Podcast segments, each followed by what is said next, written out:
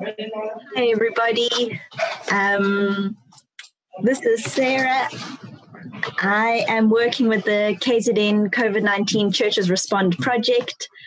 Uh, thank you so much for.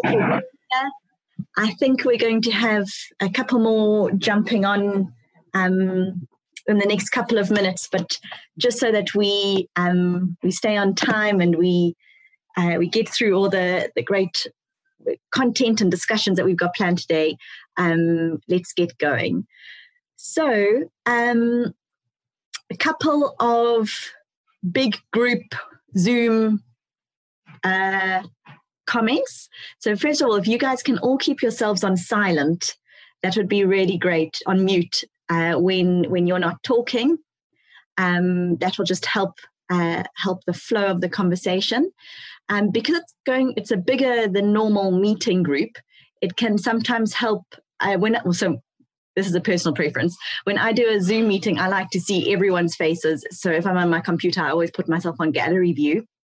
But because it's a bigger webinar and more people, it can sometimes help uh, when the speakers start speaking. If you turn on to um, onto speaker view, it's just a it yeah, when our speakers start speaking, it can help focus in on them.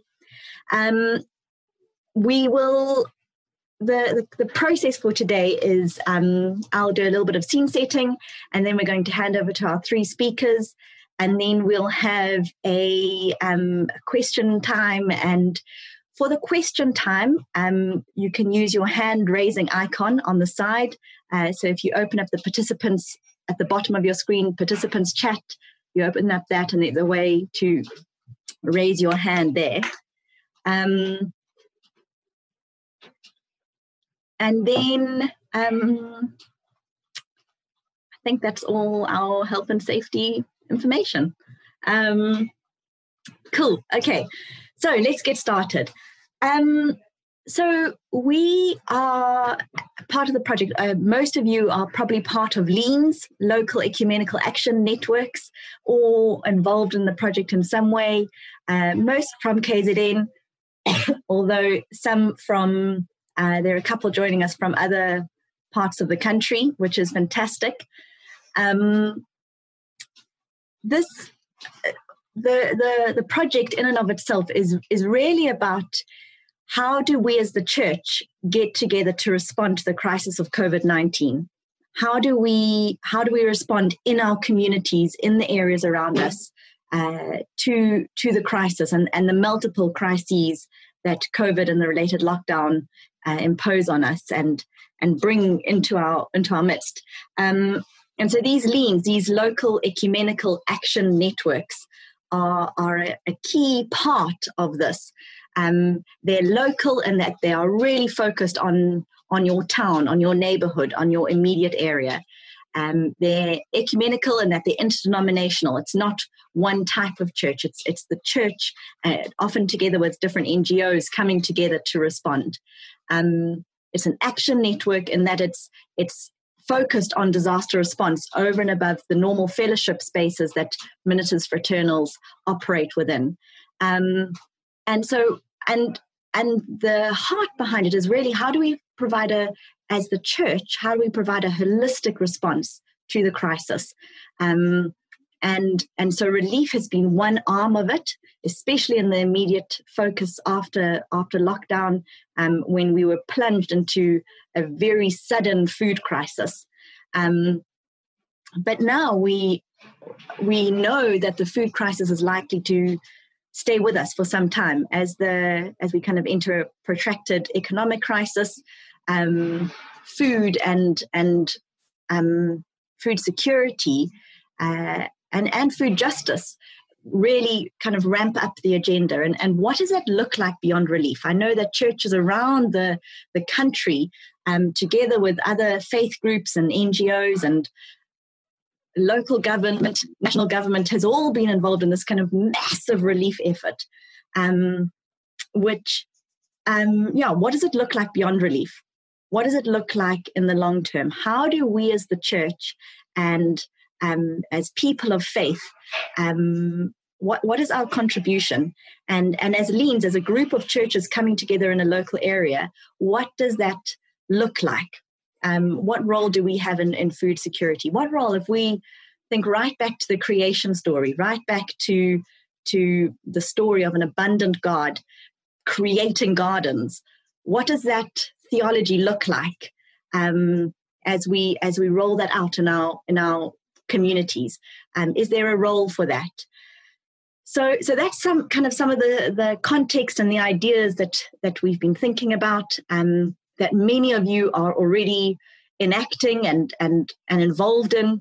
Um, and so, um, yeah, that's that's what we wanted to discuss today. So to kick off, I am going to hand over to Grace and Cornwall, who is joining us from the Cape. Grace, I'm going to let you introduce yourself and, and give a bit of context to who you are and, and where you're from. Uh, so yeah, over to you.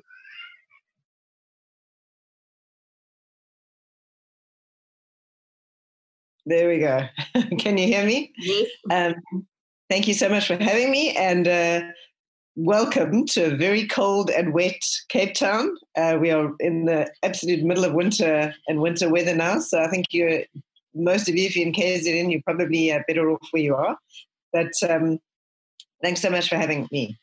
And um, yes, so I am currently the director of an NGO called Connect Network, and we're a a network of NGOs that um, really deals with with issues of child protection and, and women and children at risk.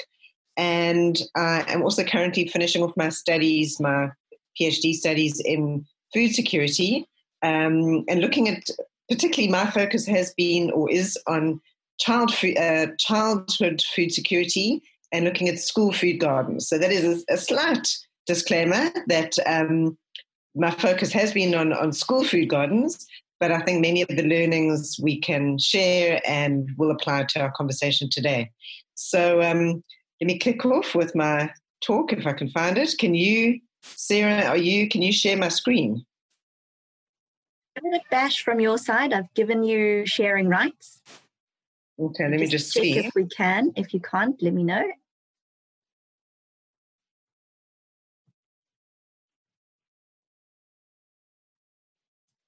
All right, am I winning? You are. Okay. And then I will change the view.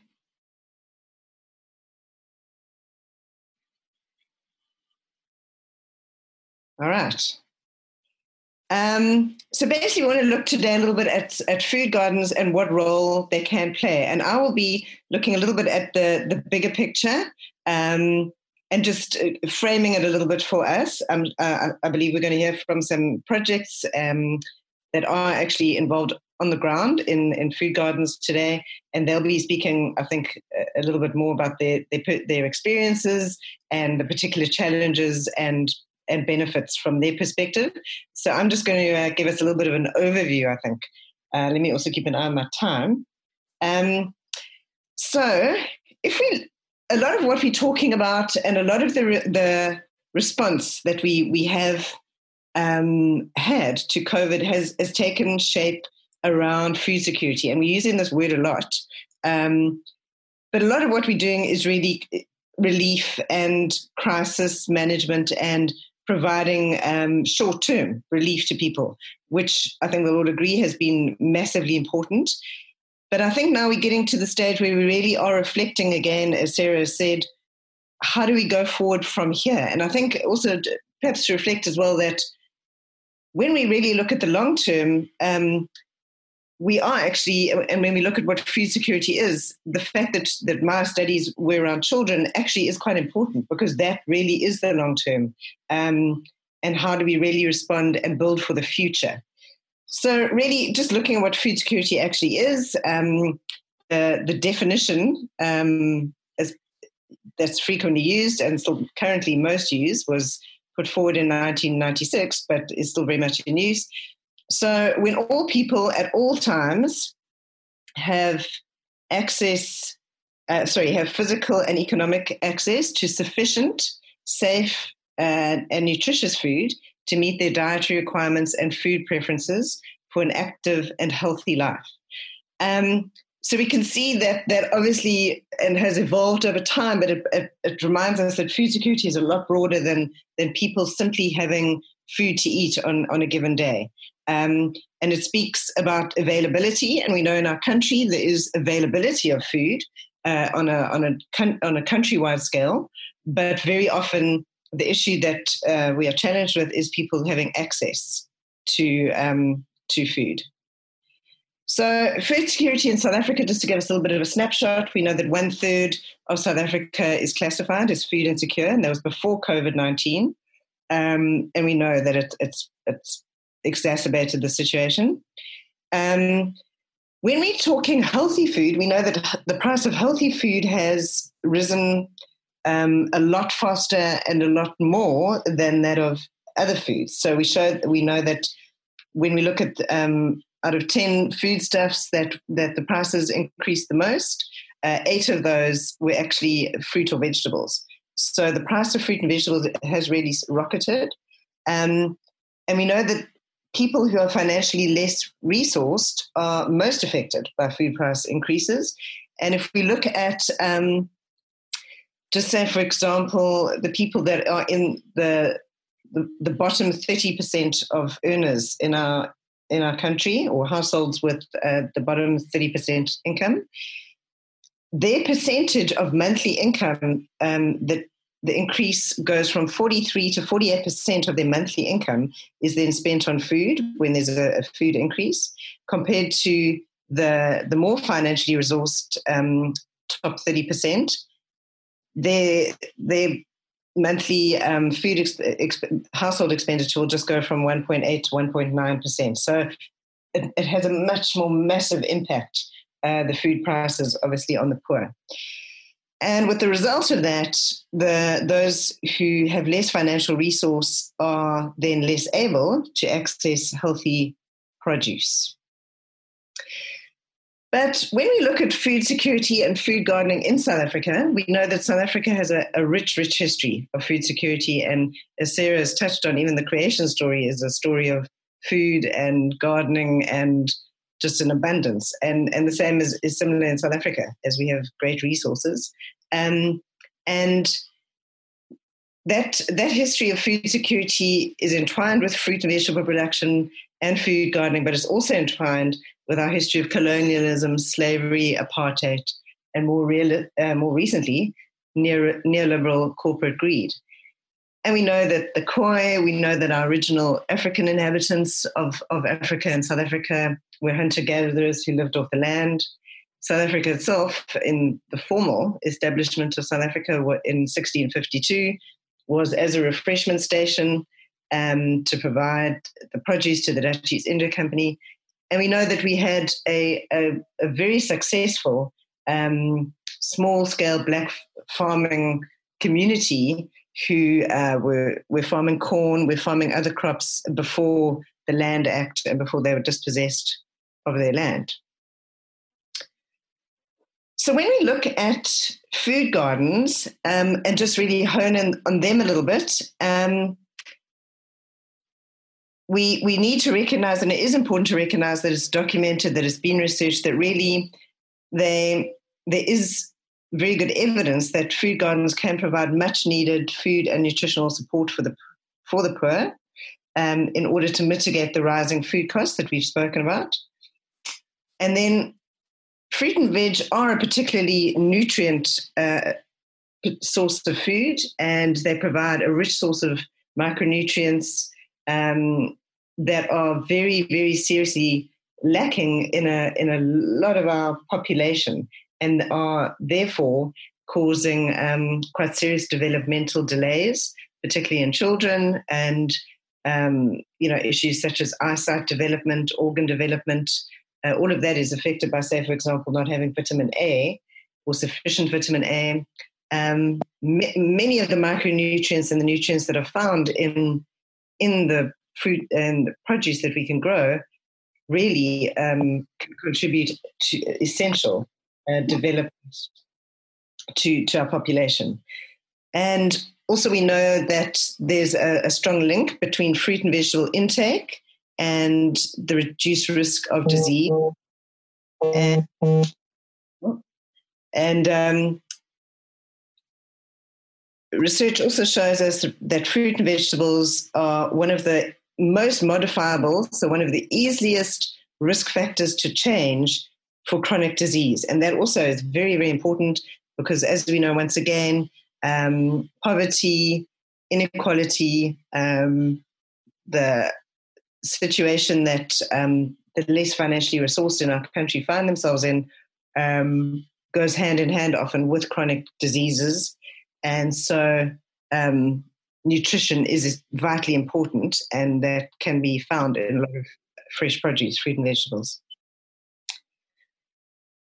So, also we we've seen that um, the the loss of the link between where people are producing their own food and um, are close to the source of food production, and where food is now sort of been outsourced to to others.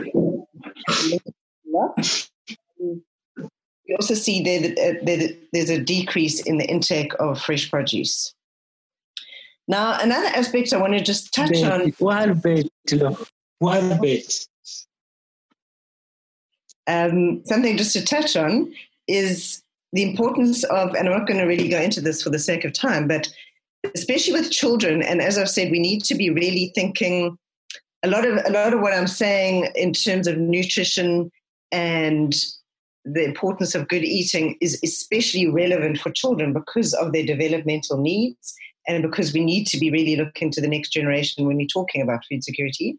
And um, because poor food security and poor nutritional intake at childhood, um, unfortunately, leads to poor outcomes in so many areas of, of children's lives. So we do need to be focusing on that if we want to um, bring change and really making sure that we we are looking at a longer term picture for our communities. So food literacy is essentially the relationship that um, children and people have with food and with fresh produce and fruit and vegetables. Um, and an important thing about food gardens, particularly with children, is that it really increases their food literacy. And we'll talk a little bit more later in a minute about how it really has shown that it, it improves their relationship and their preference and their intake for fruit and vegetables. So a very, very vital role that fruit and veg plays in that and food gardening. So just also to challenge us, I think a little bit today that it's important that we understand what food security is, but there's shortcomings in that as well. And that we need to be increasingly as we engage with our communities and, and as you you may be, but to just be mindful that we want to move really from a food security um, perspective alone to also really be, I, I, think, thinking around issues of food justice and the, the bigger picture and the more holistic picture of the role that food and how we work with our communities in this area, um, how we do that.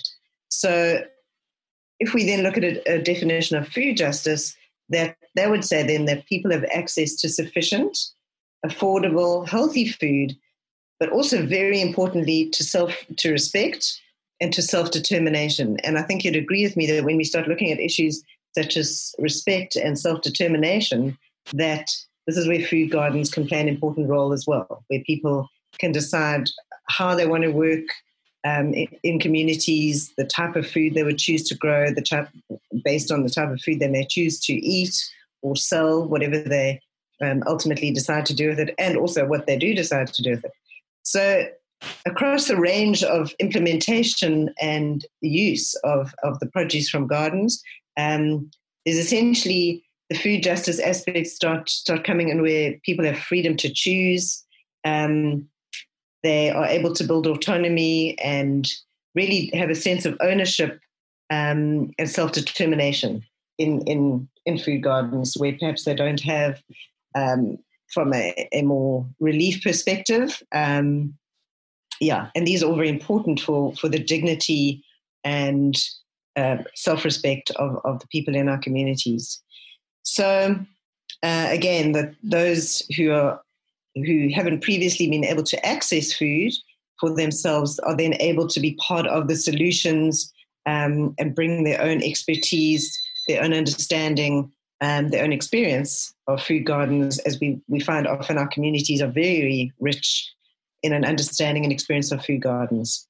And they can bring that to the table and uh, we learn together. And just just to touch briefly on some of the findings of my research, although it does particularly relate to children, but um, as I've said, important for us to think about that um, a strong finding. In fact, one of the probably the biggest issue, key um, things that came through was that children would actually rather be hungry than be seen as poor, and I, I, that was a very um, interesting thing. And it did also relate to being given the option to eat at um, school feeding schemes. Um, and there were school feeding schemes where, for example, they, some children got food and there wasn't enough for the whole school, but some children could be, access food and some couldn't. And so there was a massive stigma around going to the school feeding. And the, and the children, number of children clearly communicated that they wouldn't eat there because they would rather be hungry, they'd rather not have food than being seen within their school community and, and even in the wider community as being poor. So again, speaks to dignity, self-respect, um, and just how we how we do deal with these issues, um, and how people are, are, need to be able to find their own solutions.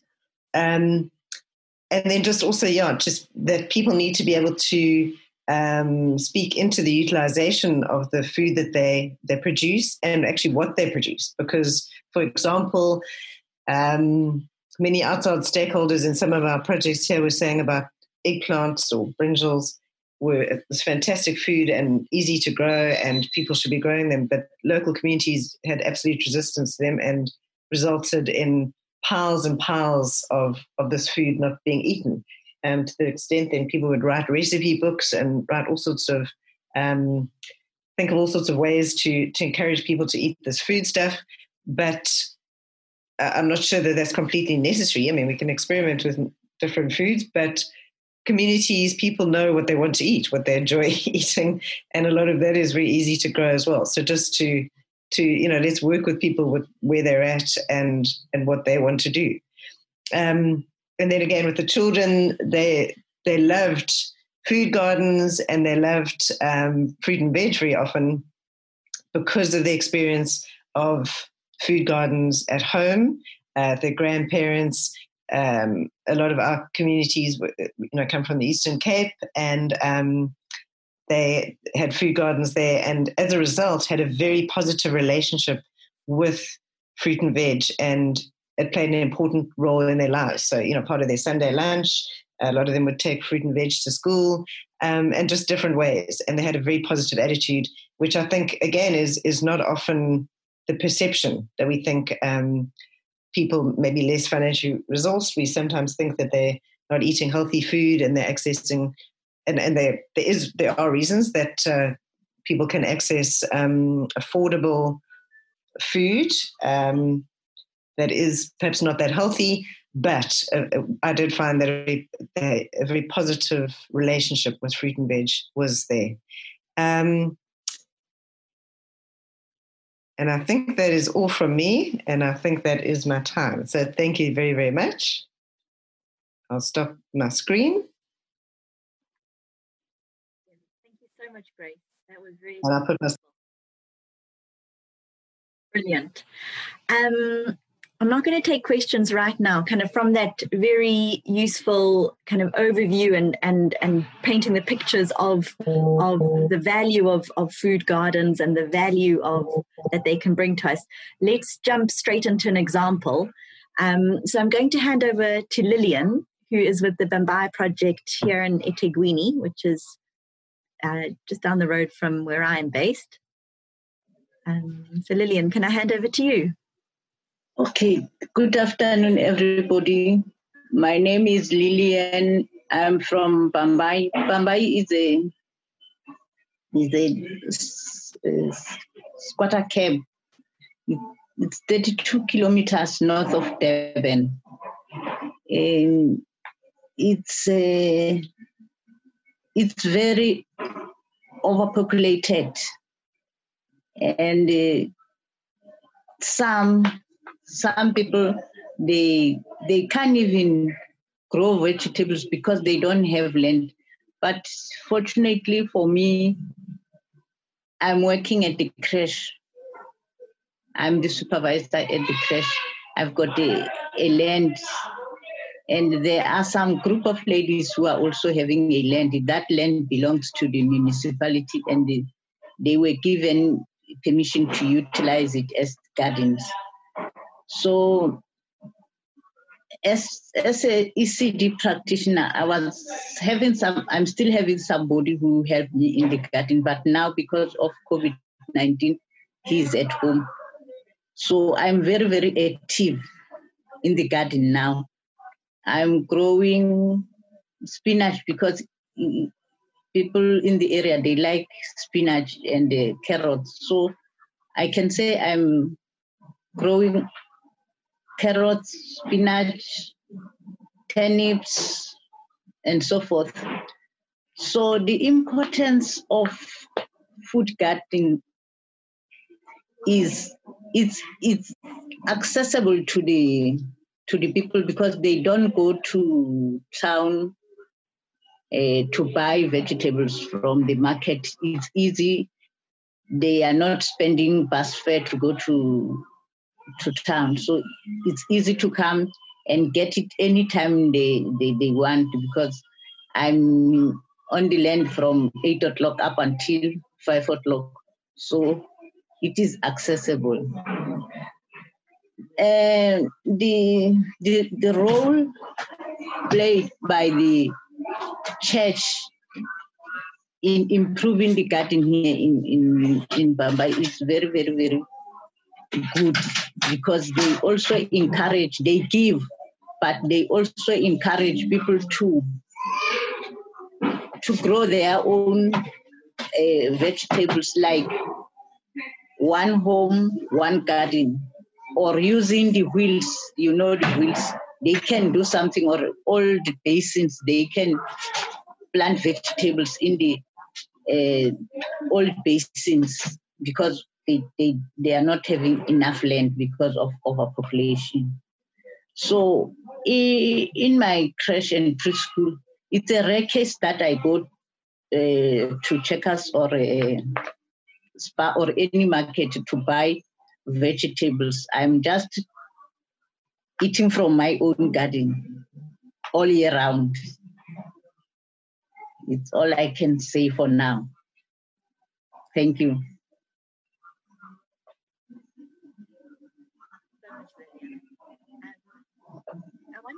I can ask you briefly um, to share. So, from the project and from what what you guys have been doing, um, what have been some of the greatest, I suppose, challenges or lessons um, that, as a community garden, that you've had to overcome? Okay for me, yes, my land is secure and it's, it's well fenced. But for those groups that are utilizing the municipality land, eh, outside people, they are uh, vandalizing it and coming inside for stealing because the devil always works with the empty hands because they, they can't plant for themselves, but it's easy to go to other people's uh, land and steal.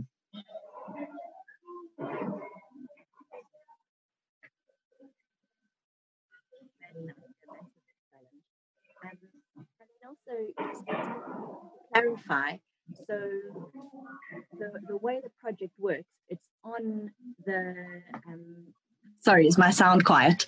Um, I, I, think that the children may have put play-doh in my volume. It seems to come and go um, um, so so so yeah in your in in your in the project um how does so generally you said you've got someone helping you. How does access work? Um who is the food for? How do you determine who in the community has access to food? Um yeah how does that normally work? Uh, with the help of the community health care workers, we know how to identify people who are in need. There are some community health care workers who are doing house to house work, looking after sick people.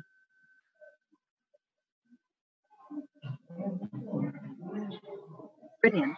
And what what size are you working on? What kind of size plot are you is your garden operating out of? Uh, although I'm not good, uh, Sarah, in measurement, but it's a big. I, I don't know how can I estimate. Maybe it's about two hectares. But in future, I'll, I'm going to tell you the exact size.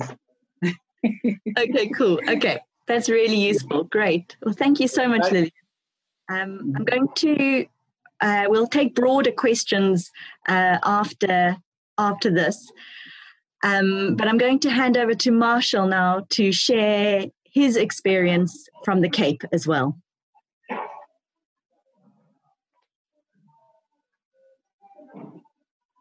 Hello, everybody. Hi.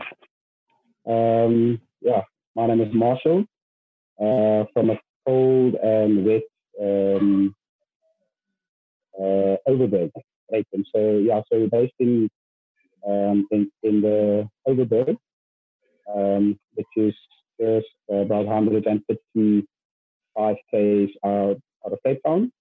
Um, yeah, and I'm happy, I'm quite happy to be here today just to share some of our experiences and um, and and kind of where we're at with food security. So my background specifically is around uh, permaculture, gardening, um, school gardens as well, uh, but also looking at community gardens. Um, currently, the director of Greyton Transition Town Movement, which is um, just in a nutshell a Transition Town is a worldwide network that looks at food security, environmental education um, in various smaller um, communities. I think today I'm not going to share much about the actual model, but I think the main focus today is around uh, food security and food gardens and some successes around that and also some failures around that. Um, I think when the lockdown started with um, when the whole COVID nineteen lockdown started. This is now yeah, over four months ago, I think, or more or less. There was a need for for us to come together and not waiting for government to do things for us. And I think that was the main thing. Um, as a small town, I think we usually not seen as needing help. I mean, we we are in an area where where there's outside Cape Town, where there's larger areas where specifically government focuses on. So we started a small little um, COVID-19 committee between various organizations like, like myself, Red Cross, uh, the few churches in our area, and other NGOs.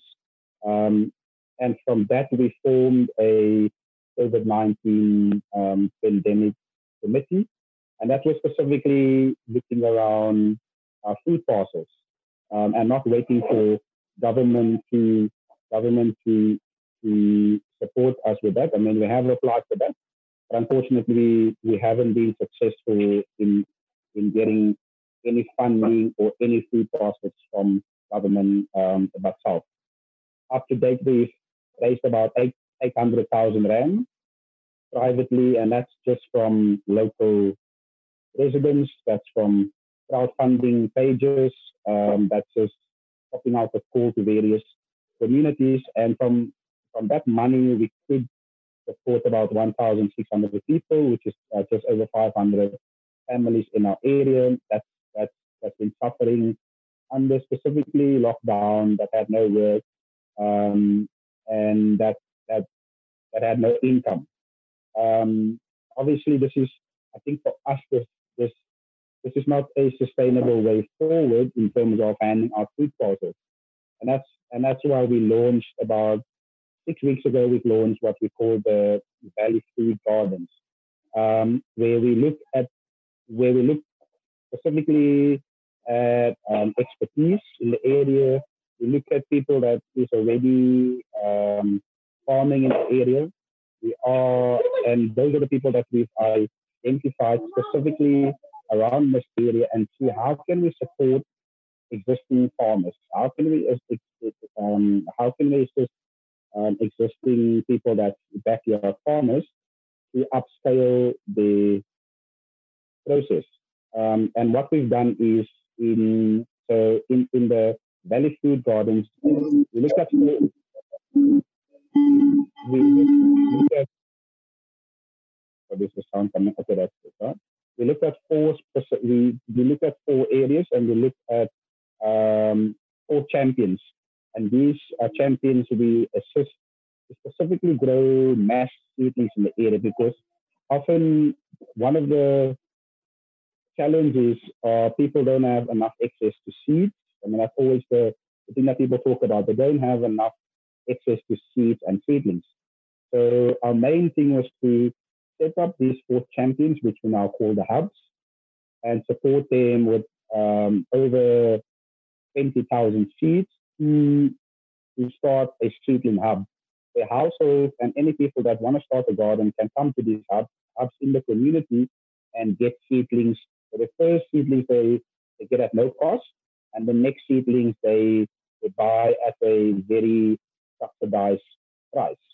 Um, and the whole idea was to look at how how do we inspire people to see food as the medicine I think that was one of the kind of main things. How we get people on the level of seafood as your medicine and use any space, even at your backyard, even if it's containers, anything that people can use to grow um, uh, food in the um, backyard.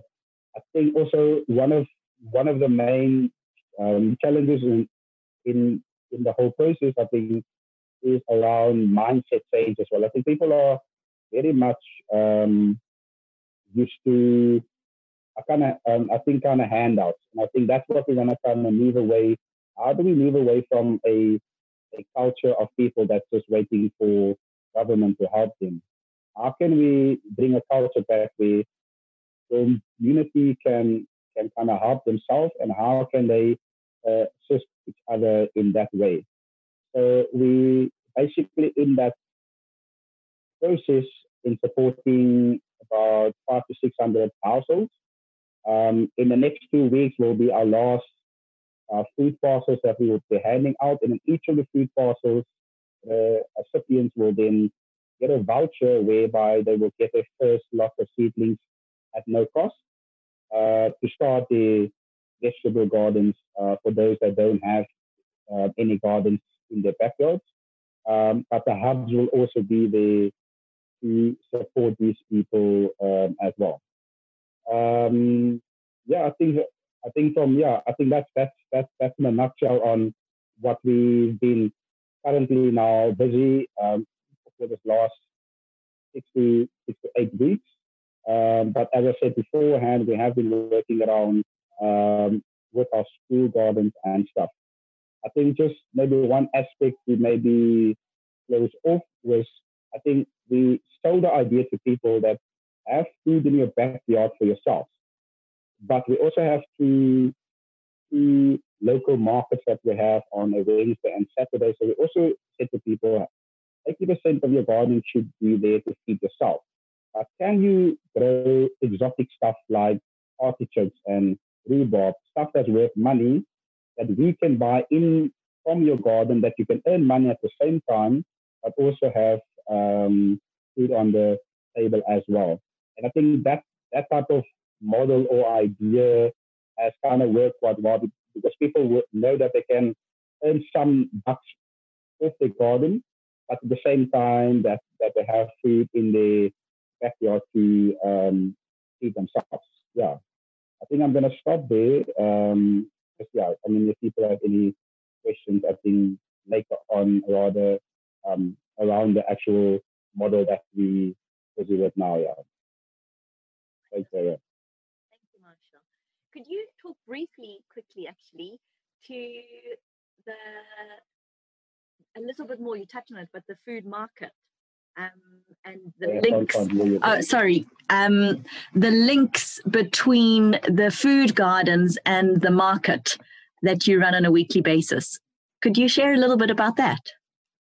Yeah, yeah. So, um, so as I said earlier, so so we have two we have two markets weekly on a, a Wednesday and a Saturday, and these were specifically set up for local produce, be it vegetables, it fruit, uh, be it their own milk. Um, so just to create a local uh, platform where people can sell their stuff, but we also do uh, bartering as well. So there, there's a sense of that we barter as well. So if you have spinach and you have tomatoes, that we can also barter that.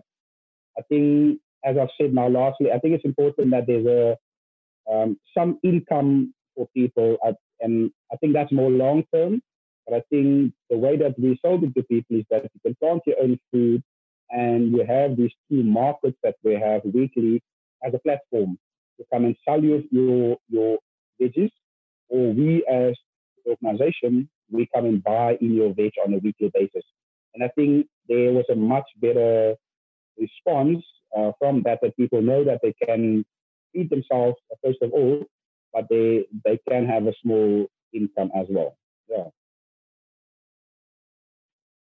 So much. That's great. Um, I've got a bunch more questions for everyone, but let's open it up to the floor.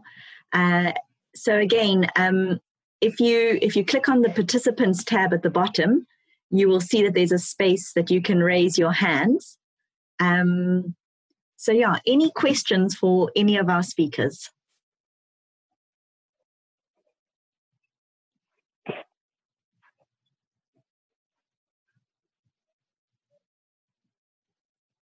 Yes, Rod. Um, so the, just the question I had um, for Grace was um, the measuring. I know obviously stunting is one of the major um, side effects of, of, malnutrition. And what's what sort of measuring tools can one use to to try and understand that better or measure that?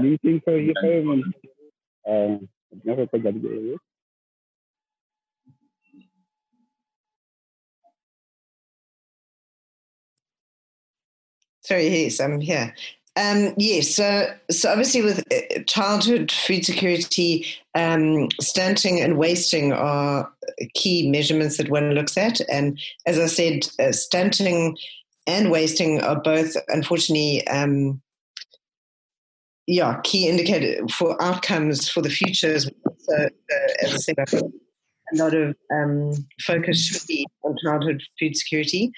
Um, so stunting and wasting, which obviously is hard to hard to um, weight and then um, weight to age um, measurements. So obviously slightly technical measurements, but um, and then there's also a key question around when you talk about childhood food security. Where can one still intervene? So beyond what age sort of is the damage, as it were, irreversible in terms of uh, those particular measurements and the outcomes in, into the future. So a little bit of debate around that. So obviously, the younger that we are intervening and making sure that our children have um, nutritious food, the better. But I think we need to to obviously make it uh, as accessible as possible across the board. But yeah, the young the younger that we intervene, uh, the better. And I think when we are having these conversations, it is an important point to to note because it's great that, that all people are able to to have food to eat, to not go to bed hungry. But in terms of providing good futures for, for our communities, uh, nutrition you know plays a, it's a key role as you as you as you mentioned when we look at stunting, wasting, and and the the effects and the impacts of those. Thank you, Grace.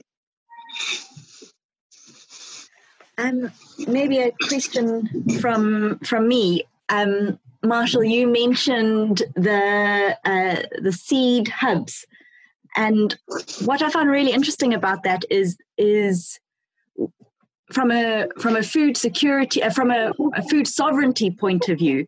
Um, uh, which is, is is part of the food justice angle of of food security. That idea of having ownership and and ownership and control over over food and and your access to food and food security. And um, yes, yes, yes. in the in the the cases around the world the issue of seeds is actually such a, a big issue. Uh, where do those seeds come from?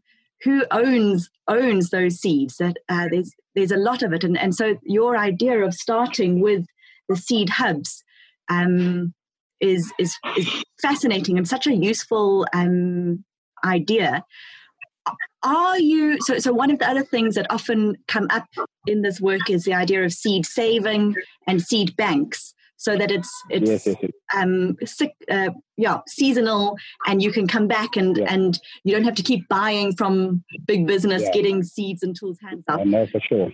does that Yeah, feed into your thinking Yeah, hundred percent.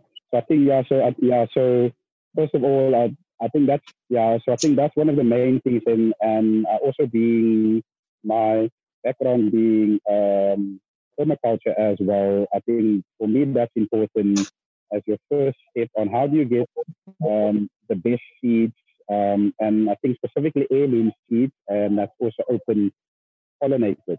Um, so our first batch of seeds we bought from um, um, Seeds for Africa, uh, um, and that's one of the of online shops that you can get um, very well open pollinated and heirloom seeds um, at um, quite cheaply. And what's nice about those seeds are that, that you don't have to go back every year to go and buy seeds because you can save your seeds, you can leave it in your garden for self-seeding as well. One of the things is also that each of the hubs in the area, although they seedlings now, um, in um, as time goes, um, they will also become a, a seed bank at the same time. So people in the community will be asked or supported to to save their own seeds, but also use the hub as a kind of seed bank to save their seeds at the same time. So that's a, yeah, um, that, that's a massive issue. I think that's been um, always a concern. Where do you get good seeds? Where do you get seeds um, that's not um, dipped in chemicals? Um, and how do you prevent people of buying seeds every single year? And as I said, the best way to go with that is is to get a good source, um, like we did, um, to get open pollinated seeds, but also getting heirloom seeds, which means that you can use the seeds for a couple of years to come by seed saving and by self seeding in, in your garden as well. Yeah. Can you just give us a quick definition of i think you did heirloom um, but yeah open uh, open pollinated and heirloom seeds Yeah. So, a quick, uh, yeah. So, um, open pollinated means that um, your seeds. So, so um, every vegetable um, um, goes to flower. I mean, I'm I'm I'm standing outside in my garden now, and my coriander is now shooting seeds. So, which means is that your um, any any veggie has a seed, and if if the, flower opens, it it, it uh, scatters the seeds on the soil, and the seeds will come up by itself. But if you buy your normal star case seeds, um, they don't do that. So it has to be kind of open pollinated seeds, which means if the if your flower opens again um, and your seeds um, falls on the actual ground in your garden, it actually um, self seeds and small plants will come around that specific plant, and that does not happen with your uh, uh, star seeds um, at all. So I think that's why it's important to get it slightly more expensive, but you but you don't have to buy seeds um, for the next five uh, uh, five to six years to come. Yeah, I hope that that us some more um, context on that. Yeah. thank you Terry and dan your hand is up Sarah? Yes. Sarah, oh, is it albert hi albert I'm fine. Yeah, I I think the presentation was so enriching, and I I, I greatly appreciate for the great work which is done in around the community. My question I wanted to ask Bambayi, are they working in partnership or with other community uh, service provider like the Department of Agriculture or municipality in their initiative? Is that not for me the question, or is that for? Sorry, I didn't get that. Bye. For Lillian. Yes, we are working in partnership with a local municipality because sometimes he is providing us with uh, seeds and some garden tools and even some workshops. Okay, thank you very much. Sorry. You have another question, Albert? No, I, I think that, that that's great. Because actually, personally, I felt like the work they are doing, they they should actually be partnering with other uh, service provider in order to enrich other NGO or other people who are who are who are actually doing the same the, the same services. I think it's it's it's it's, it's actually actually good for me because I, I, I understand in the municipalities or in the Department of Agriculture there are some in, incentives or some sponsorship regarding food gardening. So I don't have any more questions. Thank you very much. Dan, your hands are up. Hi, everybody. Um, this is my husband Daniel. My name is Carrie Weens, and uh, my husband Daniel is actually a Farming God's Way trainer. So we um, worked with Bambayi um, and did a workshop there doing some training for the methods of um, gardening.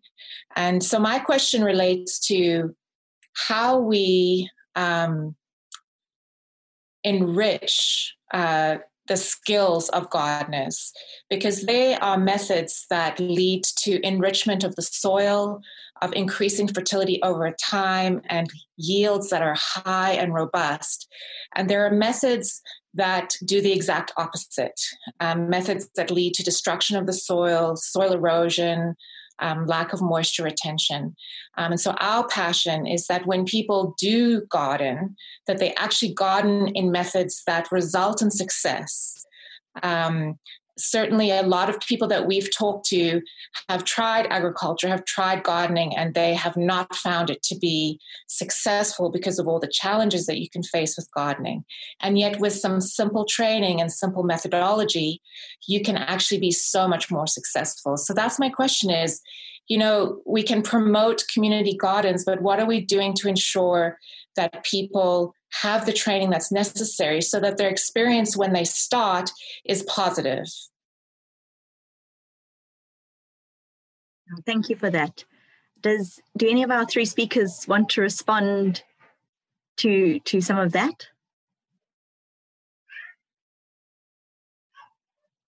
But I think it is it is such a vital point, and I think yeah, the way that we garden, um, and similarly Mike's comment um, uh, in the chat, he was just talking about um, who controls the seeds, which is some of what Marshall was was talking to.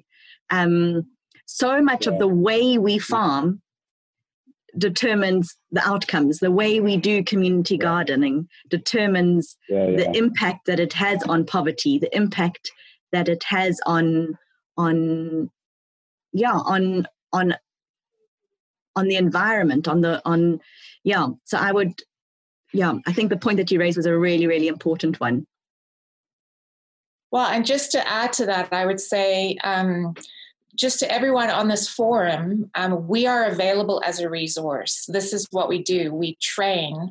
Um, we've set up a model farm near Hillcrest. People are able to come out and look at what we're doing. Um, we can consult. We can take people through the gardens and show them um, what we're doing, um, and we arrange training and we train leaders as well. So if you have a leader in your community garden that you would like to have training, you can certainly contact us and we can provide training. So um, we'd like to offer ourselves as a resource if we can help at all with anything that you're doing. Fantastic. I, yeah, so I can to that quickly to your uh, question. Um, yeah, so, so, so, I think yeah, I think it's in. I mean, that's a very important um, aspect, I think, and, and question. And I think, I think for me also, I think specifically working around um, permaculture gardening, which is I think specifically around working with nature and how do you make sure that that your food gardens that you do um, promotes um, nature by itself rather than having your commercial monoculture type of garden. And I think um, in like recently and in the last few years, we've also brought um, introduction to permaculture courses to the um, community as well. That that the access is there for younger people to have more um, access to, to that way of gardening as well. Because I think, un, unfortunately, the Department of um, Agriculture are not yet there where they, I think, promote organic farming or permaculture gardening. That's why uh, we've done it uh, similar, where we have a little model garden specifically around where people can come and see how do you grow food, um, not just one type of vegetable or not one type of thing, where you can have multiple um, food crops on the same area that that supports each other, that also supports the land, that also supports your microorganisms and supports um, life in the soil as well. Um, and I think for me, that's important. I think for me, it's important that that um, that that that uh, knowledge and information is pushed um, out to the um, communities as we uh, uh, uh, do that. So I think that's a very valid thing that that's been raised, and I think unfortunately it's uh, something that's not yet um, done enough. I think around um, SA as well. Yeah. Yeah, could I perhaps add as well? Um, yes, I think that's a, a very important um, issue and, and a very important uh, contribution that Dan and Kerry, Dan and Kerry have made. Um, that exactly that, and I didn't, as I, I, touched on in the beginning, but I didn't really. I mean, food gardens, as much as as we can speak about the benefits, the potential um, outcomes of them, they they certainly are not without challenges, and um, and those challenges, there's, you know, from from accessing resources. I mean, we're talking now about seeds as one uh, very particular one, but but any resource and the number of resources, as you all know, that need to go into them. And again, um, as Bambayi uh, spoke about uh, crime and vandalism, and we're talking about putting these into communities, and um, yeah, there's so many challenges. So so that we do need to balance this discussion with that that and and look at if we if we're saying that um, we're suggesting that that communities uh, do take this on further. That as much as possible, they are then getting adequate and appropriate support as well um, to really to make them, you know, so that we can harness our the resources collectively to really support initiatives because there are challenges, and and I think any of us who've been involved in that certainly know that. So yeah, I think it's excellent to be able to to bring that that uh, insight and all that experience you have and really support, and that's great. I'm going to go to Zukile and then across to Rev Kaba and then down to Rod. So Zukile, your hand is up at the moment. Do you want to go ahead? Thanks, uh, Sarah. Uh, my name is uh, Zukile. I'm from the Warehouse Uh, um, here in uh, in Cape Town. I'm uh, very uh, happy and excited to be uh, part of um, this discussion today. Um, part of what we've really been doing from the warehouse side is to look at how uh, churches can live out the peace and the just, justice of God. And you have started, Sarah, uh, very well with the creation story and, and all that. And my uh, question um, would be um, how probably uh, churches can model this, um, you know, uh, um, idea of growing food.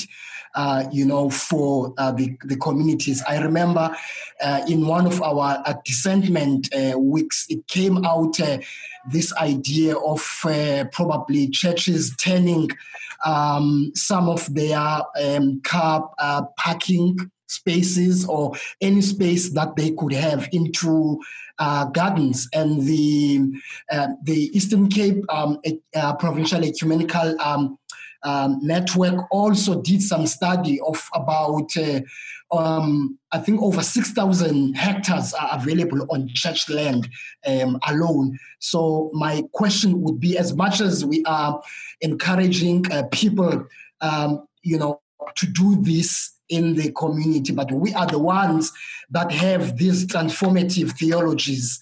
And how can we do that as the church and we become that city on the hill that cannot be hidden? Thank you so much. So much, Sakila. That's great.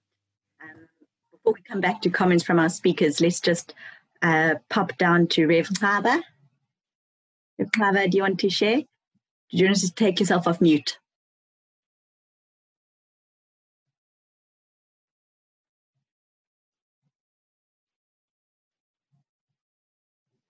How are you?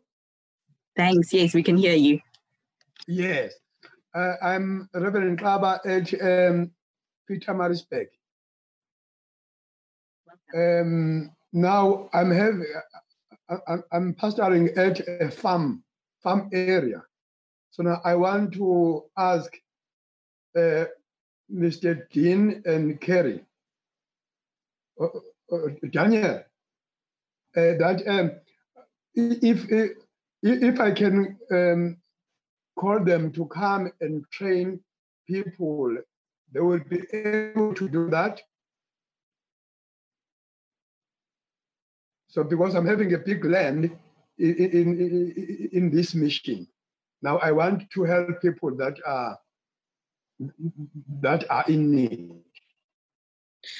Yeah. Um, where where are you? In Durban. Maritzburg. Oh, Okay. Yeah. yeah, no, you're you're close to us. We're, we're, yes, yes. We're near Hill, mm. Hillcrest. I'm going to put my email address up on the chat group. So okay. if you're interested in training or access to resources, any kind of knowledge um, yeah. resourcing that we can help you with, including trainings that we do, uh, you can contact me directly. I'm just putting my email address up here as well. Um, and I'm also going to just let everybody know that there are resources freshly posted up on YouTube, video resources for vegetable growing um, on a on the Farming God's Way YouTube channel. So I'll put those details up as well. Okay, thank you. Farming God's Way is a tool. It's not the only tool. It's a tool. So, you know, there's there's permaculture, there's Farming God's Way. There's different things that you can access, but the basic principles of looking after the soil and looking after God's good creation, so it can look after us, are universal. Thank you. Yucky industrial farming, then. um, Rod, can we hop over to you? Sure thing. Um, so my question was to Marshall. Um, so before I ask a question, maybe I should introduce myself. My name is Rod Spencer, and I'm the director of a company called Deep Rural Group. Um, and we focus on um, sustainable strategies and implementation for businesses and NGOs. And um, my my sort of uh, speciality or passion is in agri um, and small scale farmers. So, um, and I run various food security programs for, for different uh, organizations. And the one question to you, Marshall, which I would love to know is what the average size is of the gardens and what the average income is that you've been able to, to see your, your, your um, people generate out of those gardens.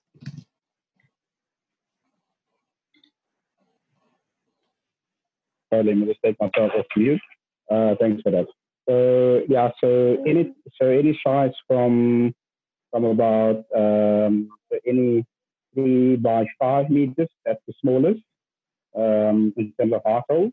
And then we also have people with larger allotments as well, which is opposite their house or, or so, which is more, which we more looking at about uh, 10, 10 meters by five. Um, and then there's your your bit larger, which is about 10 by 20 meter. Um, and then minimum, I would say, I mean, from the households that we've been working with, um, anything from about 600 rand to 800 rand per week because we we we uh, go to, to, to these specific households or people that grow food um, twice a week. And any surplus that they can provide, um, as I said, it depends. I mean, in summer it's much more, obviously, because there's much more vegetables uh, available. Um, but as I said, anything between, yeah, I would say 60, 800 rand per week um, as an income for people that can kind of sell. And these are people that hasn't that's not earning anything. So at the same time, they're having food in their own gardens, but they can also earn money at the same time. Yeah. That's great. Thank you. Thank you, Marshall. Um, and then also just to um, to back up what uh, uh, Dan and Kerry's offer.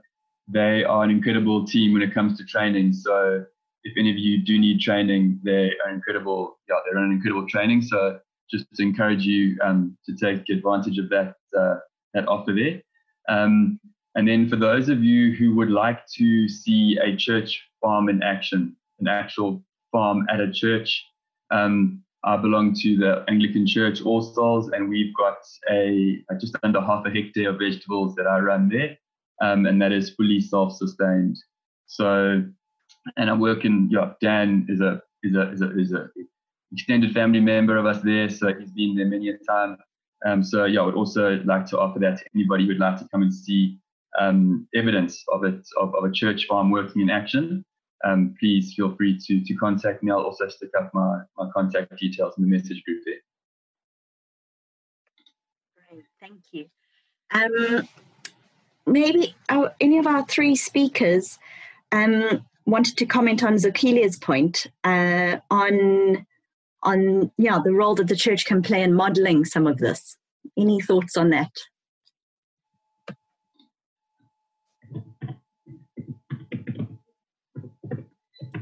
Um, uh, when, yeah, go ahead. I can, yeah. Um, yeah, I think, as Zukilia said, um, the church needs to be kind of leading the way in this, as in in any other issue that's uh, that is challenging our, our country. But yeah, I think definitely, and because also one of the key issues, um, as we've touched on, uh, starts speaking to the issue of land and really that people don't have land. So, for example, uh, because my focus was school food gardens, people don't have access um, where they move from from a more rural setting, perhaps where they were absolutely used to having access to land, could grow their own for substance, substance, substance farming, um, and for food to eat, food to sell, and then move into an, an urban setting where, yeah, in very cramped conditions. Um, so within that those settings, the the spaces are potentially in schools or potentially in churches. So I think I do think the churches, um, if they do have access to some land, um, whatever scale it may be, but it could be challenged to um, to to lead the way to to look at a new space and um, because also if if we're talking even in communities, there's issues of ownership I mean, we've had um, people who've grown great veggies and gardens on pavements, and then, for example, the city of Cape Town comes and says, "No, no, you know, you can't grow it here; it's it's, it's not allowed." So, if the churches own the land, obviously there's that power um, in that. So, so I think definitely they can lead the way and and be challenged in this. I was wondering another question for our speakers. Um, so um, in line with in line with this and and the the role that the church could play um, wait, I've totally lost my train of thought. I was ignore that question. Wait, it's come back. Sorry, I didn't sleep much last night. I've got a baby who stays awake all night long. so, um, my question is around: Is there a role? Do we do we think that there could be a role with? So, our our geography as South Africa is still um, the apartheid is finished, but the spirit of apartheid is alive and flipping kicking in our communities. And um, and our geography is one of the key aspects of that. And so is there a role like so so thinking of those 600 hectares of land that the church owns a lot of that is in highly resourced areas but because of our geographies those areas are are not overlapping um, and just thinking creatively and imaginatively, what role could a highly resourced church have? And I'm not I'm not asking from a charity point of view. I'm not asking about food relief here, but but from a food justice point of view, could there be a role for and maybe this is an open question first to our, our panelists but also to others is there a role that we could play in partnering in twinning in in food sharing yeah, I'm interested in in any creative ideas. I'm not one of the speakers, but um, as you're talking, um, for me, the role that churches can play is in raising up leaders. Now, just picture if every church in South Africa put aside some funding to pay the salary of one agricultural trainer and they had that trainer who was willing to go out and teach people how to grow food in the areas that surround that church. Um, you know, we do training and we see how powerful it is when you give people the skills to grow in methods that are successful. Um, but we can't go everywhere.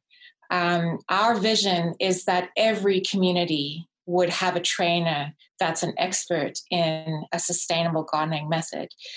Um, the challenge with that is a person that's training doesn't always have time to go and earn an income or whatever. The way that a church could help is by funding one trainer and having that trainer available and having an intentional outreach where um, they're specifically thinking about every person um, in their church, in their communities, having some kind of gardening experience, whether, like we say, being in a container or in the small plot of land. That being said, we still maintain that South Africa has so much land, um, rural land that's currently not being farmed. And as Grace had said, so many people are coming to the cities um, looking for the riches. They're looking for a solution to um, to providing for their families, and we are actually saying that it's the rural areas that are the solution. And so, churches also can play a part in um, sort of envisioning people to return to rural areas and providing the resources to develop those areas agriculturally so that people are growing on their home plots um, you know, we've driven through Eastern Cape, and there's farms for miles and miles, rural farms for miles and miles, and very, very few people growing. Um, and you know, our one of the workers that we have is working in Durban, but she's got a, a rural pro- pro- property in Eastern Cape. People have left those because they don't see that those areas can be productive. And that's what we're trying to sort of change the mindset around is actually, if you have even half the hectare of land, you are rich. I, I think the churches have a can have a role in um, in awareness. Most people don't realize that less than a third of uh, farmable land in South Africa is actually under production. That's you know that's a huge um, issue around lack of stewardship. We're not stewarding the farmland that we have in this country. Millions and millions of hectares are just sitting empty or have a couple sheep and a cow on them because Um, people have abandoned their homelands or, or their ancestral lands and flocked to the cities for this, the hoped for easy job. So awareness is a good place to start. Um, can I perhaps respond to Just that? to add to that. Ah. Yeah. Is it me or someone? Um, Yeah, Marshall. Yeah, let me just can I just add to that quickly? Go ahead, Marshall, and then we'll Yeah. jump to Grace. Yeah, I think yeah. So just an example as well of I mean, so I've I've been working up in Zambia as well for the last couple of years, and one of the the roles of the churches there specifically is because it's a platform where people come every week on a Sunday. It's a set time and it's a set amount of people. Um, they've they in some areas in Zambia they've used that platform as a place to educate people around agriculture as well or around permaculture. And at the same time also um, they take they say um, sometimes they take half of the time of the church to actively spend time to um, enlighten people the, of, around the benefits around farming on their own land. I think one of the successes I also saw there, and that you've now mentioned, Dan, I think people don't see the value specifically around farming their own land. Um, and I think it, it, it, I think from, from my experience, it's also, I think um, often there's not a market or there's no support for people that to say, okay, I have half a hectare of, of, land, uh, of land or a hectare. I can feed myself with some of that land, but often the challenge is that they don't have the support um, for a, a company, a, a organization, or a business that will kind of commit to say, okay, um, all these veggies or stuff we'll buy from you um, before it's even planted. And one of those models um, has been working quite well up in Zambia, where um, the support is there for small scale farms to say, right, um, rather than moving to, to city areas to go and work for less money, work your land um, and then be your, your own kind of business person, which is not um, easy to do. I think it's easiest, I think, for people to go and work for a week and earn money. But I think that awareness around uh, um, if people can work their own land and they can even earn more money and feed themselves at the same time. And I think that's also maybe one of the functions uh, where the churches can kind of bring that awareness as well. Yeah. And I um, up to Grace, and then um, I know there are one or two other people going to share. But what I'm going to do after Grace is I'm going to divide us into some breakout rooms um, for a little bit of, of, of smaller conversation. Um, and I've got a question for you guys to think about in that space. So let's hop to Grace and then I'll explain briefly the breakout rooms, which will be a first time I'm trying this from my end. I've joined, but I've never done it. So let's see. I might kick you all out by accident. Hopefully not. Grace. Um, yeah, I think just a little bit of response from my side, just also to, to recognize, you know, just to bring in some of the complexities around this perhaps as well, and while recognizing we we do need to encourage the the rural um, cultivation and support of. of um, also, just to you know, for all of us to keep in mind um, as we are encouraging that, that, for example, when, when I did my interviews with the children, then I interviewed the parents as well. And so um, it was in a township in, in Cape Town. And so 90% of them had moved from the Eastern Cape. Um, and so I spoke to moms mainly because they were the ones who responded. And just about every single person that I spoke to uh, had really had grown up food gardening, loved food gardening, had their food garden in the Eastern Cape, and most of them indicated that they would still really love to be there doing that, walking into their garden every day, getting their produce, food for the pot, food to sell. Um, and they, I mean, they waxed lyrical about their, their love of food gardening. I mean, I was amazed. I mean, they could, they came to life talking about their food gardens, how they loved them, how their dad would sell to the neighbors or give to, you know, just the whole story around food gardening and their love of it and their love of fruit and veg from there and how they encourage their children to eat these fruit and veg, etc. And so then, uh, obviously, exploring that, I mean, and how they would love to still be doing it. But then, most of those parents indicated that the reason they were in Cape Town, living uh, in not living on their, their land, was because that they would rather they would make that sacrifice to get to a better school for their children and the education. So as we know, these are nuanced, nuanced and, and complex decisions. So, so I think it's it's that, and we can encourage that, but at the same time, to be challenging churches and to be encouraging, how do we make it work for people who who have to be or have decided for whatever reason to be in the urban area as well, which may be, for example, education for their children, uh, infrastructure that is available in the urban areas that maybe isn't available in the in the rural areas. So yeah, just I think just to keep that in mind too, that that we need to be probably working on both and, and solutions in both in both spaces. Thank you. Okay, um, let's um, jump into these uh, food these breakout groups now. The question that I would love everyone to think about is well, there are a few questions, so maybe you want to jot these down. Um, so, of of some of you who have been involved in doing this before, uh, what have your lessons been? What has your um, what has your experience been so far, and what what where are there resources that you know of outside of what's been shared today? Um, so that's the first batch of questions. So, what has worked? What have the lessons been? What resources um, do we have that we could share? And then a second batch of questions uh, is around um, what excites me about this work. What what potentials do I see? What what yeah? What am I thinking about? Um, and then secondly, what big questions or concerns do I have still?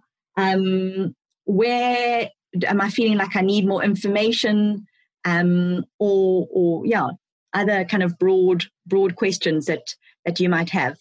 So what I would love each in each group, if one person could put their hand up to be a um, a scribe and to just jot down some of this because we'll use that as a resource. Um, so this is really a knowledge generation moment. That it's it's a discussion, but it's also knowledge generation that we can share with each other and um, I think about 20 people experienced load shedding today. So there are a lot of people who aren't on this call who wanted to be here.